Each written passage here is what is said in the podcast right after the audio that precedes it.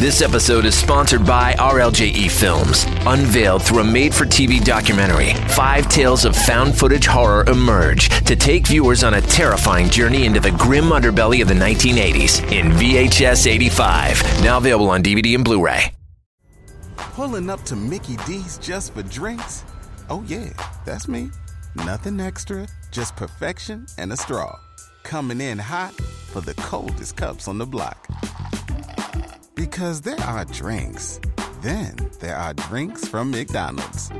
Mix things up with any size lemonade or sweet tea for $1.49. Perfect with our classic fries. Price and participation may vary, cannot be combined with any other offer. Ba da ba ba ba. Welcome to the Bloody Disgusting Network. No.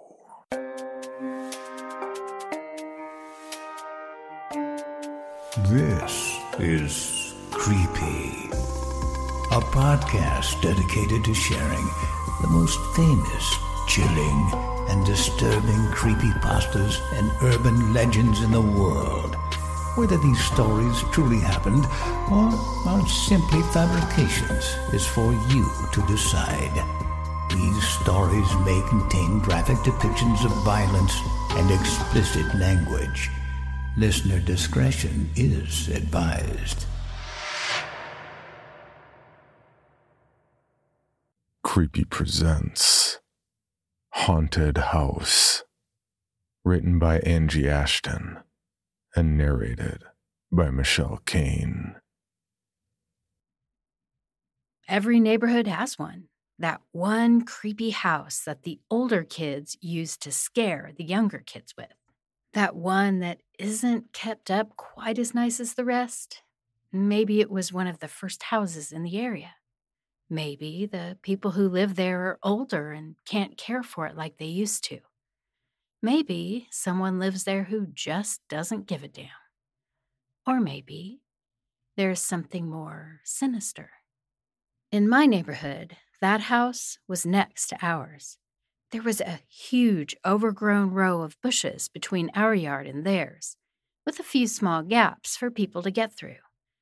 But from my bedroom window on the second floor of the house, I could see just over the top of the bushes and trees.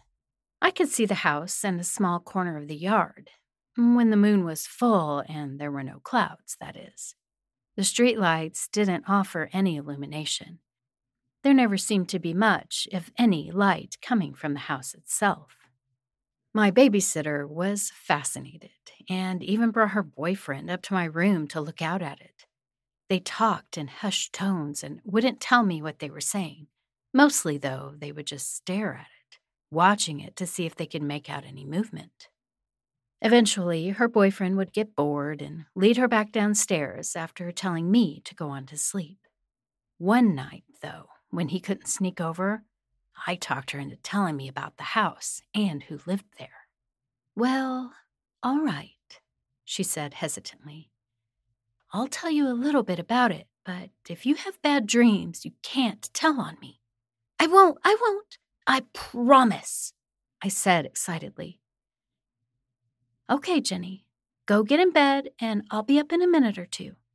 I ran right upstairs and even brushed my teeth without having to be told. I pulled on my pajamas as fast as I could and got into bed and under the covers as I heard Sarah coming up the stairs. She paused at my door, looking at the window before she took a deep breath and came over to my bed. She sat down heavily, pulling her legs up and crossing them where she had plopped at the end of the mattress. I sat up with my pillows behind me against the headboard and waited for her to start. From where she was sitting, her back was towards the window. She looked back over her shoulder and took a deep breath.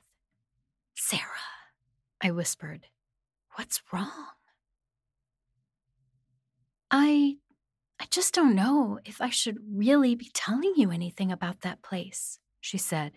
I just think it, it might be too much for you. Oh, come on. You know I like scary stuff, I protested. Yeah, but all that stuff you read and watch, it's all make believe. This is real. It's right next door, too. Sarah, you said you would. You're not going to let me get out of this, are you? Nope. Okay, but remember, you asked for this. I felt triumphant, but later I would regret coming to know what she told me.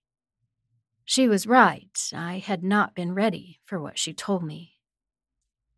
The house next to mine had been built long before the neighborhood was. When it had been built, there was nothing but fields and big trees that were on this side of the house that had part of a, a big forest that extended for miles around. Sarah had said that she had heard that their closest neighbors back then had been miles away. That's why the house didn't face the same way that ours did.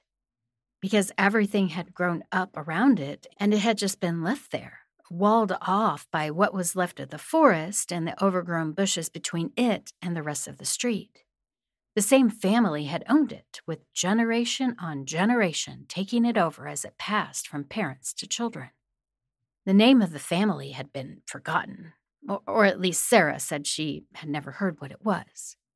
Although one time she heard her parents talking about how someone should do something about that place and she had assumed they had been talking about it.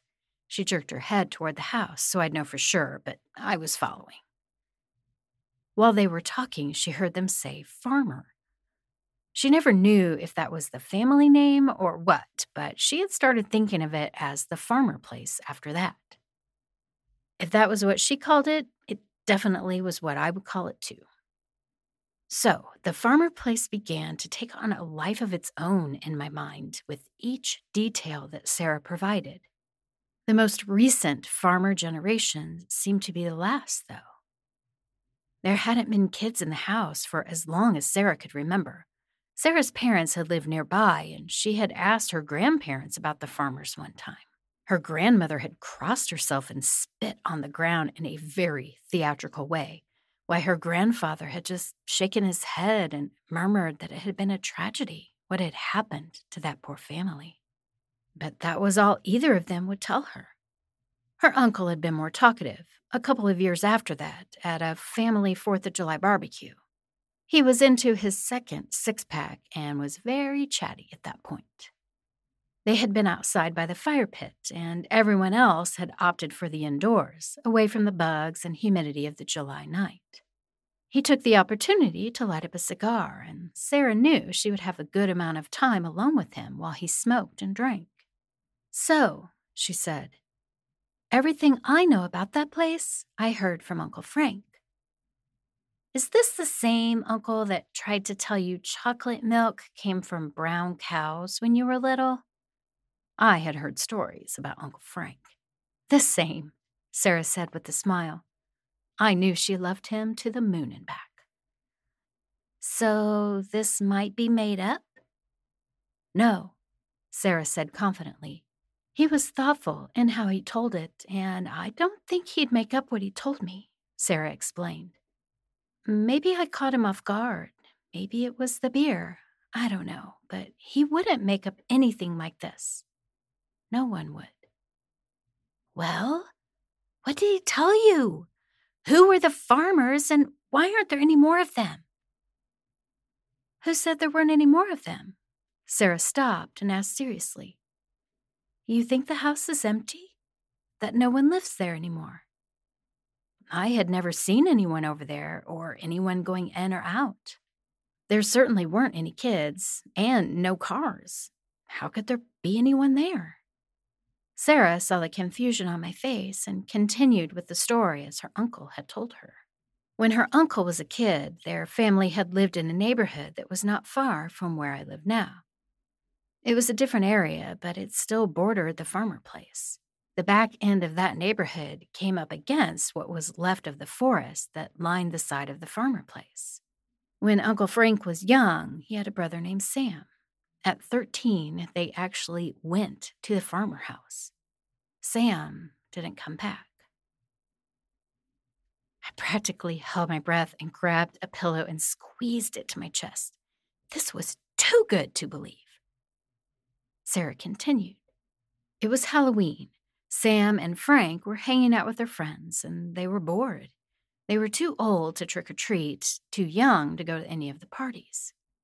So they were all hanging out at Sam and Frank's house, watching scary movies and passing out the candy that they didn't eat themselves, while their parents were at the neighborhood party at the community center. As the trick or treaters slowed and then stopped coming by, they got really bored. The same old movies, same old stories. Then, one of their friends decided to tell a story about the old farmer place he said that he had heard the last family to live there was murdered by their own son, and that son still lived in the house, but he was a recluse, a shut in. He never came out and he never went anywhere. He was just surviving on rats, roaches, and snakes. The occasional lost pet that wandered too close to the house. But he longed for the taste of human flesh See, not only had he killed his parents, but he had also eaten them. The cops that found him had never seen anything like it. They all got super messed up by it. Some ended up committing suicide. Others ended up in mental hospitals, but none of them ever were the same after what they saw in the house. Anyway, Sam and Frank became obsessed. When they challenged their friend on the truth of his story, he said that the son had been arrested but never stood trial. He admitted to everything he had done. He spent a lot of years in the mental ward of the state prison, but eventually was let out. He had nowhere to go and no one to go to, so he returned to his family home. It had been boarded up, but no one would go near it to tear it down. They just let it go, and the yard grew up around it, and the house just sort of sat like it was waiting for something. It seemed just reasonable enough that the group sat quietly, considering the story. Sam was the first to speak. No way. Yes, way. He's over there right now, probably gnawing on a mouse or a rat maybe even a possum. Then let's go over and leave some candy on the porch for him. Are you dense? He only eats flesh. If you went up on that porch, he'd grab you and pull you in the house and feast on you for days, his friend declared. Eventually, as things did back then, Sam and Frank were double dog dared, and it was on. The boys loaded up with a bag of the candy they didn't like, some chips, and a bottle of Coke. They took all the flashlights they could find, and off they went through the woods behind Sam and Frank's house. Crossing a stream meant they were leaving the security of their own neighborhood and entering the property that belonged to the farmers. A couple of the boys got too scared and ran off, back to their own homes. And as they got close to the edge of the woods, it was only Sam, Frank, and their friend Andy who had told the story. They crept around the edge of the woods to where they could see the front porch of the house. There was no light at all from the home, and the night was overcast and chilly. They couldn't tell if their goose flesh was from being scared or from the wind. Frank had told Sarah that he had felt like they were being watched, but he kept trying to shake that off as, as an effect of the story Andy had told earlier.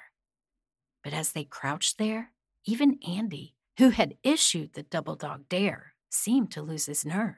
He offered to drop the dare. They could just leave the candy where they were and go back. Frank thought that sounded fine, but Sam didn't. No, he whispered. We've come this far. Look at that place. There's no way anybody lives there. Y'all are just a couple of yellow bellied babies. Watch. Sam took the bag and the biggest, brightest flashlight they had and started off across the yard to the house. Frank had tried to grab his brother to stop him, but he missed, only swiping at Sam's shoulder. He and Andy stayed kneeling in the high grass and bushes at the edge of the trees, watching as Sam strode right up the porch steps and knocked at the door. Oh, what the fuck? Frank mumbled. Yo, farmer, Hey man, we brought you some candy. It's Halloween and everyone should have some. It's out here in a bag on your porch. As he was calling out, he was pacing across the porch, trying to shine the light in where those gaps in the boards were across the windows. Frank thought Sam was being crazy, All he really had to do was drop the candy and run back. He was taking this too far.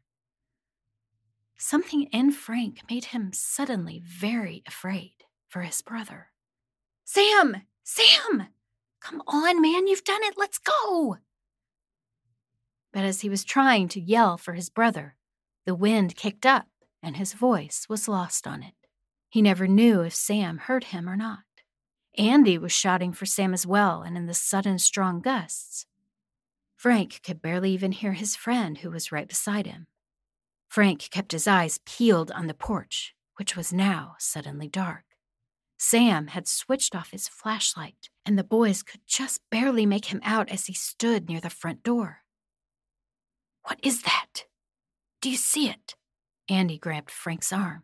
Frank did see something, but but he he didn't know what it was, or his brain wouldn't let him comprehend.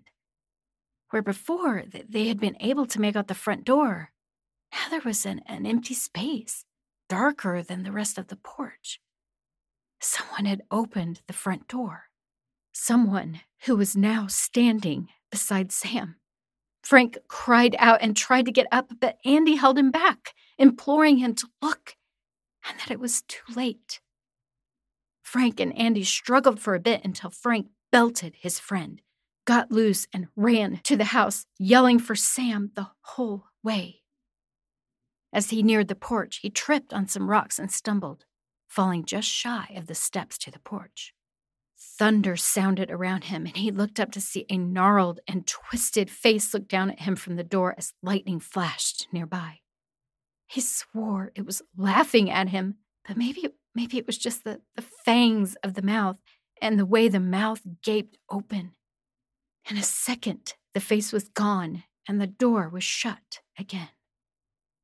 Frank yelled for Sam, but all that was left was the toppled over bag of candy, a flashlight that was busted now, and one of Sam's shoes, laying on its side with a drop of blood running down it. Frank screamed then as Andy grabbed him up and practically dragged him all the way back to his house. Parents were told, cops were called, but when they went in the house, they found nothing. There was no trace of Sam and no warped and ragged creature whether it was the last of the farmers or anything else. The only evidence that anything had happened was Sam's shoe. Even the bag of candy was gone, along with the flashlight. Frank had to go to the hospital for a while, and then his parents split up. The stress of, of losing a child like that and never knowing what happened to him was too much for them. They divorced, and Frank lived with his mom, who moved them out to Arizona, hours away from his dad, who had stayed behind and never gave up hope that Sam would come home. Eventually, Frank's mom remarried, and shortly after, Frank had a new baby sister. Your mom! I shouted. My mom. Uncle Frank never talks about Sam, but I know that he came back here for the same reason his dad never left. He still hopes that somehow he'll find out what happened to his brother. But he's also terrified of the farmer place and won't go too near it. I do know that he keeps an eye on it and keeps kids away from it. I've heard him talking to my dad about it. They want to try and buy it, and my uncle wants to burn it down. But they can't find any record of who owns it to make an offer. I get the feeling that that is very weird. So, Sarah said with a big sigh. That's the story of your neighbor. She got up and went back to the window. Is that why you always stare over there when you're here? I asked. She was quiet, and I didn't press. I stayed quiet, the full weight of realizing that she had lost an uncle she had never known. In some horrible way, right over there was sinking into my young brain. I was 11, not much younger than Frank and Sam when they went over there. So, if any of your friends or the other kids in the neighborhood ever get brave or stupid enough to go over there, please don't go with them, she said quietly. I won't, I promise. I replied even more quietly. Sarah, are you okay? She paused for a moment and then turned to me with a smile. She nodded and came over to tuck me in, but I wouldn't be sleeping this night. She left the room like she would any other time she babysat me. Only this time, she turned on a lamp that was out in the hallway and left my door open a crack. I heard her go downstairs, and I was alone with my thoughts. The farmer place, as I would continue to call it, loomed larger in my imagination than ever before. I lay in bed, consumed with thoughts about half man, half demon creatures that would feast on whatever flesh they could get. How long something like that might live in a place as, as, forgotten and forbidden as the farmer place. Would it ever come out if the small creatures of the night finally quit going in there? Would it would it ever creep through the woods and up onto my porch? I jerked awake to a noise, realizing that it had been the back door of my house. Was it here? Was it here? No, no, no, that, that had been a dream. I jumped out of the bed and went to my window. In the moonlight, I saw Sarah just as she disappeared into the woods. I yelled for her and was frozen by indecision. I saw her come out of the woods and cross the part of the farmer yard that I could see.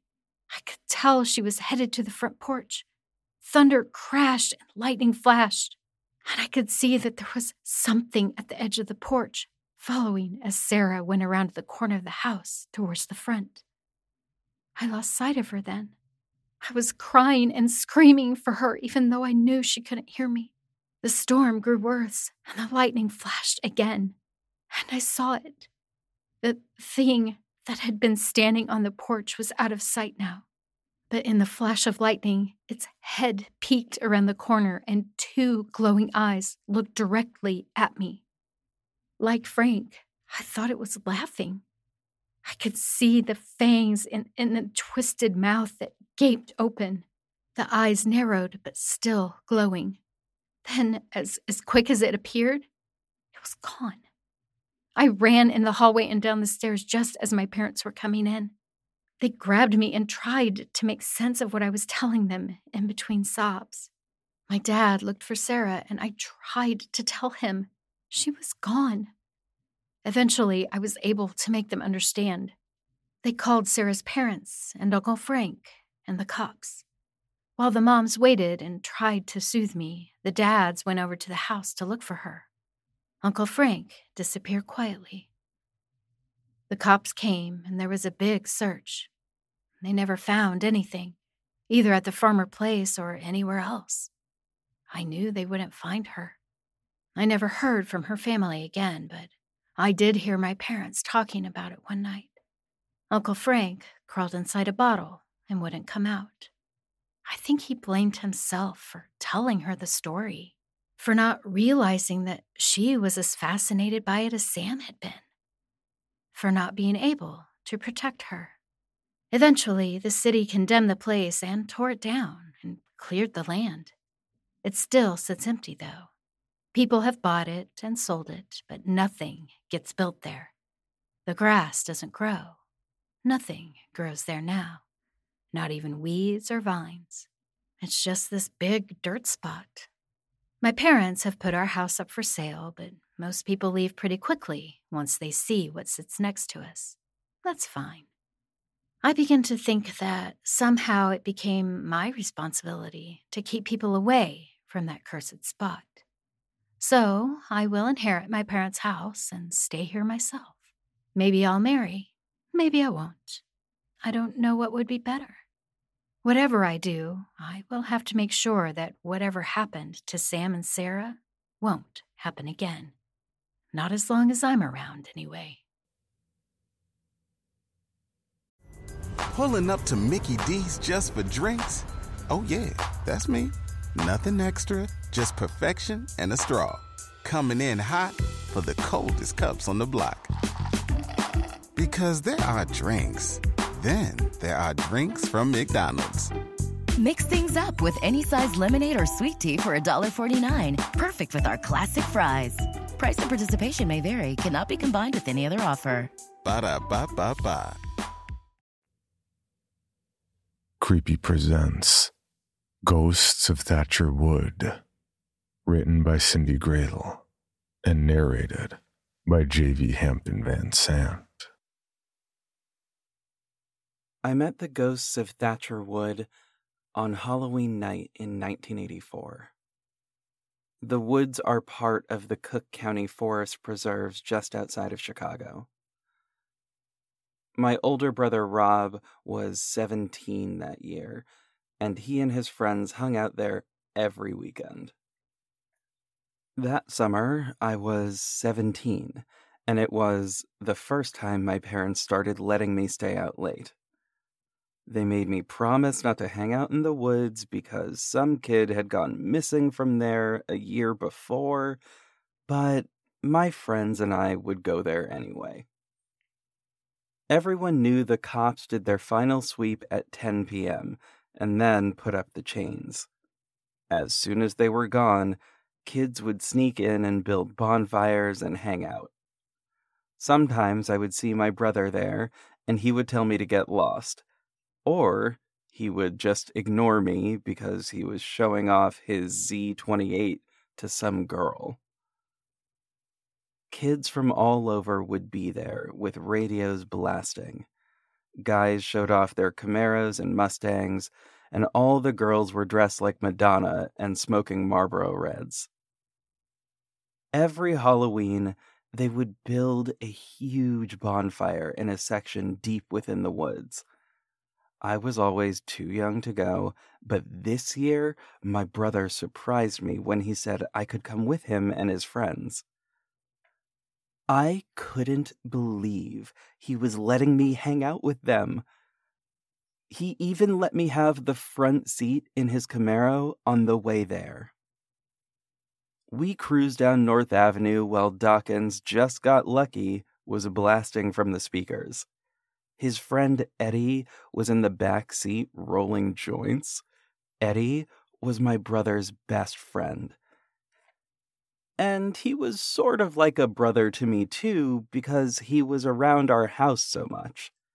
He played the drums, and he was always teasing me about how music was the best way to get girls. Learn an instrument, man, he said from the back seat. Women love musicians.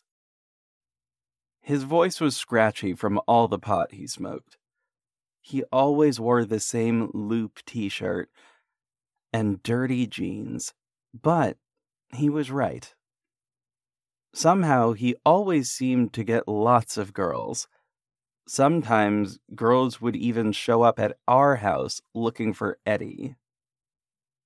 Maybe you'll find a girl tonight, my brother teased me. They both laughed, and I did too, but secretly I was kind of hoping he was right. We stopped at Mickey's Hot Dogs just before 10. They had a huge parking lot with tables in front that were always filled with kids. It was the spot everyone went to while they waited for the cops to finish their sweep of the woods. Everyone stared at us when we pulled up in the Z. Lots of guys had sweet cars there IROCs, Trans Ams, Mustangs, but my brother's Z28 was the best.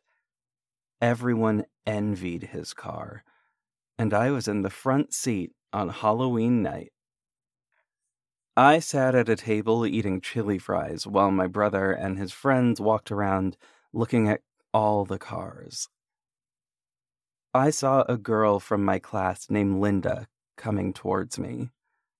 She had pink feathers in her hair, and she was wearing layers of torn clothes. Hey, she said. Hey, who are you supposed to be? What? For Halloween. Where's your costume? She said. I'm Cyndi Lauper. I was so excited about coming to the woods, I'd forgotten all about a costume. I'm, uh, Kevin Bacon? I said. Her face lit up and she squealed. Oh my god, I loved Footloose. I saw it like six times. She grabbed my arm and squeezed. I couldn't take my eyes off her. I was so mad at myself for not remembering a costume. I looked around, trying to think of something to say. Her friends called her over to their table and she walked away. I was definitely going to learn how to play an instrument. A car pulled up to Mickey's and someone yelled out that the cops were gone for the night. Everyone started getting in their cars and heading for the woods. The chain blocking the entrance had already been cut by the time we got there. There were more than 20 cars in the lot, and a bunch more following us. The area around the parking lot was a huge field of grass. It had picnic tables and a sheltered area for barbecues. During the daytime, this place was packed with people having parties, family reunions, and just hanging out. At night, it's just a bunch of grass that leads to the edge of the woods. My brother handed me a cooler, one of those cheap styrofoam ones. I opened the lid and saw two six packs of Miller Lite. Was he going to let me drink beer tonight, too? We all started walking across the grass to the woods. The parking lot had lights in it that stayed on, but once you got past the grass field, everything was dark. I could see the line of trees ahead where kids were going in. It looked like they were disappearing into thick darkness. I got a little nervous until I started seeing pops of flashlight beams appearing where the kids had disappeared. Here, my brother said, handing me a cheap plastic flashlight. You're gonna need one. The bonfire was huge. I couldn't believe a fire that big wasn't going to attract attention but no one seemed worried about it. People were sitting on old logs and boulders that were scattered all around. Some people even brought camping chairs. Eddie was arguing with some guy about whether or not Van Halen was still any good, while my brother was making out with some girl on a log behind us. There were dueling radios playing, mm. and the air was thick with the smell of weed. At some point, the music quieted down, and my brother stood up and started talking to the group. Do you guys know about the ghosts of Thatcher Woods? He said, holding a flashlight under his chin. A few people laughed, then someone called out for my brother to tell the story. He put the flashlight on the ground facing up to him he had this weird glow covering the top half of his body, while the rest of him was lit up by the bonfire. I was feeling tipsy from the beer I drank and excited to be around all these older kids. My brother began the story. The boy who disappeared last year wasn't the only person to go missing in these woods. Over the last 50 years, there have been dozens of people who have gone missing. Some of them were kids who came here at night to hang out and party, just like we're doing right now. Every time somebody went missing, they'd send search parties to comb through these woods, but never found a trace of any of them. Every year, on Halloween night, the ghosts of all the missing people return. They come back to warn us that we should stay out of these woods. When the ghosts appear, they don't move or say anything. They stand perfectly still within the trees. Some people say they look like statues, hiding in the darkness. My brother paused, and I realized that everyone had gone quiet Even Eddie was listening. The only sound was the bonfire crackling and the crickets that were in the tall grass nearby. I was so caught up in the story that I hadn't noticed until just then that Linda was sitting right next to me. She smiled at me and held onto my arm. I felt like this might be the best night of my life. My brother continued. If you see one of those ghosts, you absolutely must not look them in the eye. If you do, they will take you deep into the woods with them, and you will disappear forever. Don't ever let them touch you. If one of them touches you, your flesh will be charred, and your skin will turn to ashes. If they show up here tonight, there's only one way to survive the Thatcher Woods ghosts. You have to cover your eyes and walk past every ghost without looking at them or touching them. You have to walk all the way out of the woods like that. If you look them in the eyes, even for a second, you'll be stuck in here forever. My brother picked up the flashlight and turned it off. Everyone sat there, quiet. The bonfire sparked and some embers popped out near my feet. I stomped them out and kicked the charred pieces back towards the fire.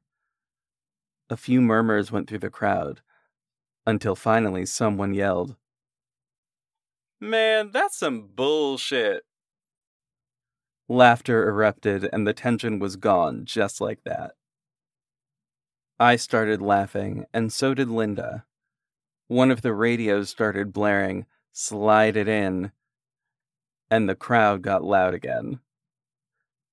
I was just about to start talking to Linda when someone yelled, Cops! It got chaotic really fast. The music went off and people started running in all directions into the woods. I could see the heavy beams of police flashlights crisscrossing through the trees in the distance. When I looked back, Linda was gone. I looked all around, but I didn't see her anywhere. My brother and Eddie were gone too. I took off into the woods behind some other kids. I kept up with them for a while, but then they split off, and suddenly I found myself alone in the trees. I could hear the cops yelling at some of the kids they must have caught. I heard muffled voices of a few kids nearby, whispering about which way to go. My feet were rustling through the dead leaves and brush. I stopped and leaned on an oak tree, trying to catch my breath. The glow of the bonfire slowly disappeared. The cops must have dumped dirt or sand onto it to put it out. I looked around for my brother, but I didn't see him anywhere. I thought about going back towards where the bonfire was, but I didn't want to end up with the police. My parents would kill me, and my brother would never let me hang out with him again if I got caught by the cops. I decided to try and work my way around through the woods and back to the parking lot. Rob would be waiting for me there. I remembered I had the flashlight in my jacket pocket. I took it out and turned on the switch. The beam was a dull yellow glow.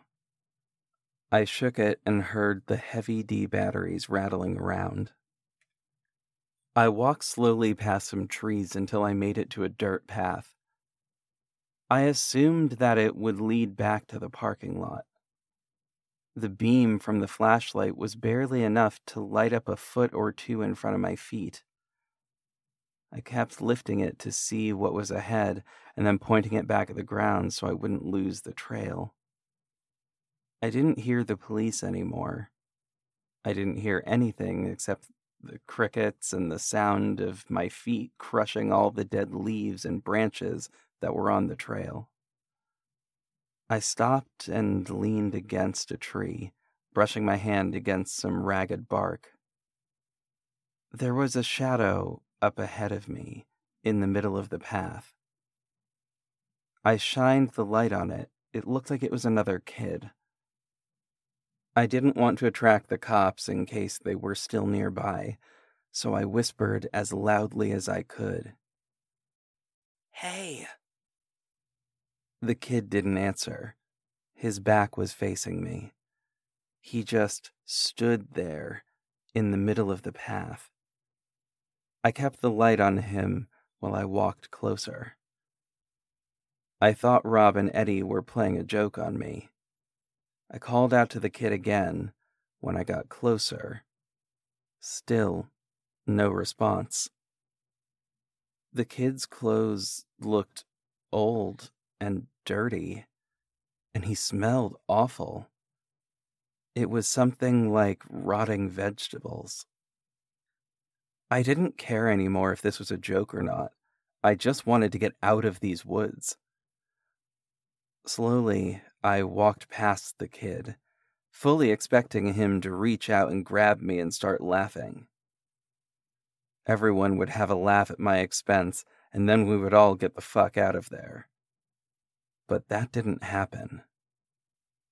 The kid stayed completely still when I passed him. I kept my eyes on the trees next to me because I was too scared to look in his direction. I felt my sleeve brush against his arm as I passed him. And then I took off down the path as fast as I could. I listened for footsteps behind me, but none came. When I finally stopped and shined the light back behind me, the figure was still there, in the shadows, standing perfectly still. I started moving backwards and bumped right into something. My flashlight slipped to the ground, and I fell hard onto my hands and knees. I felt something sharp cut my palm. I looked up and realized I had run into another kid. I started to look at their face, but then I remembered what my brother had said and quickly looked away. I can't look into its eyes. The kid, or ghost, stood there and wasn't moving.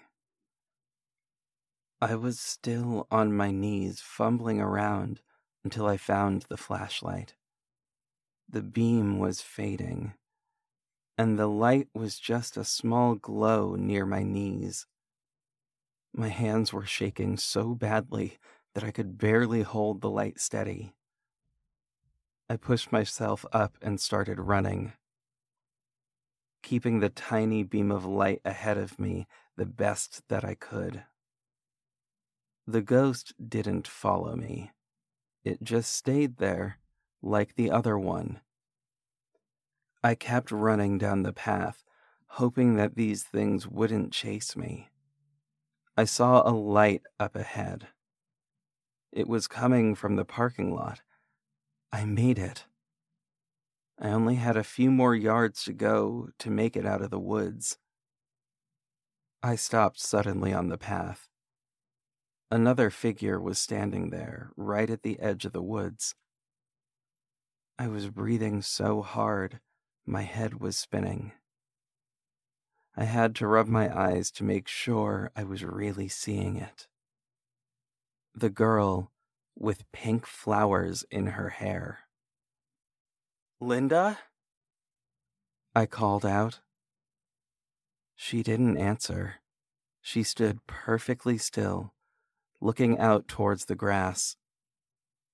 She was just a few feet away from being out of the woods, but she stood there, right at the edge. I moved closer to her. I smelled that awful smell again, coming from her. I called her name again, but she still wouldn't answer. She didn't move at all. She stood completely still.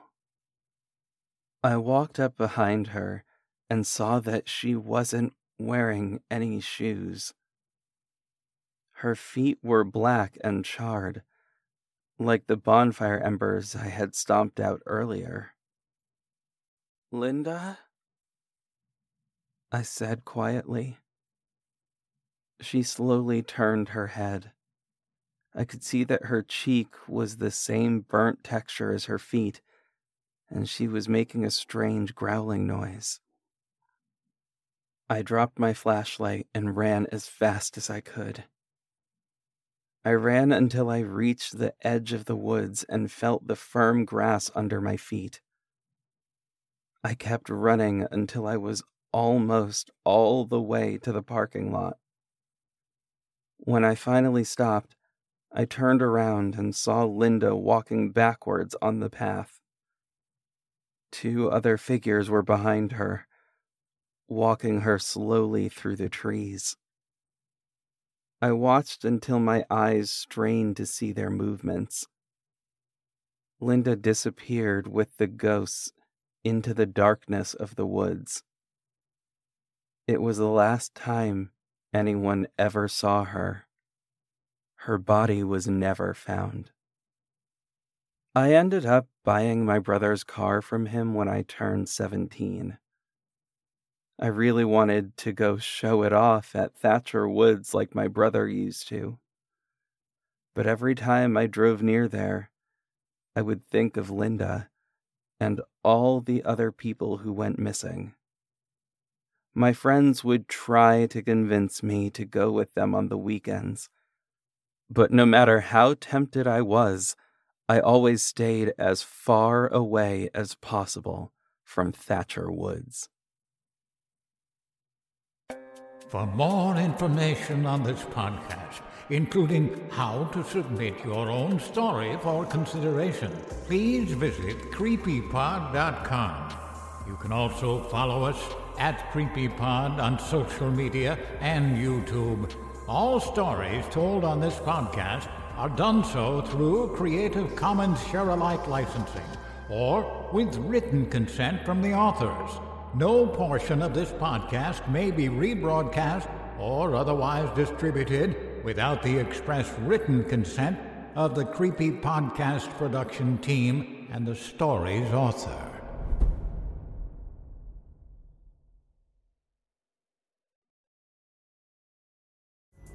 Pulling up to Mickey D's just for drinks? Oh, yeah, that's me. Nothing extra, just perfection and a straw. Coming in hot for the coldest cups on the block. Because there are drinks, then there are drinks from McDonald's. Mix things up with any size lemonade or sweet tea for $1.49. Perfect with our classic fries. Price and participation may vary, cannot be combined with any other offer. Ba da ba ba ba. Item number SCP 5186. SCP 7160. SCP 7533. Object Class Euclid. Keter. Safe.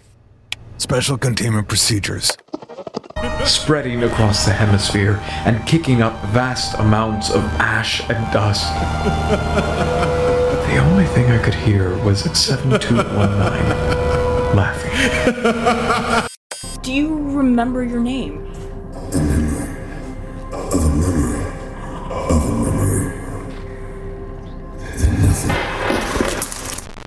Heartland Counseling. Appointment update. I feel them again. Heartland Counseling. Appointment update.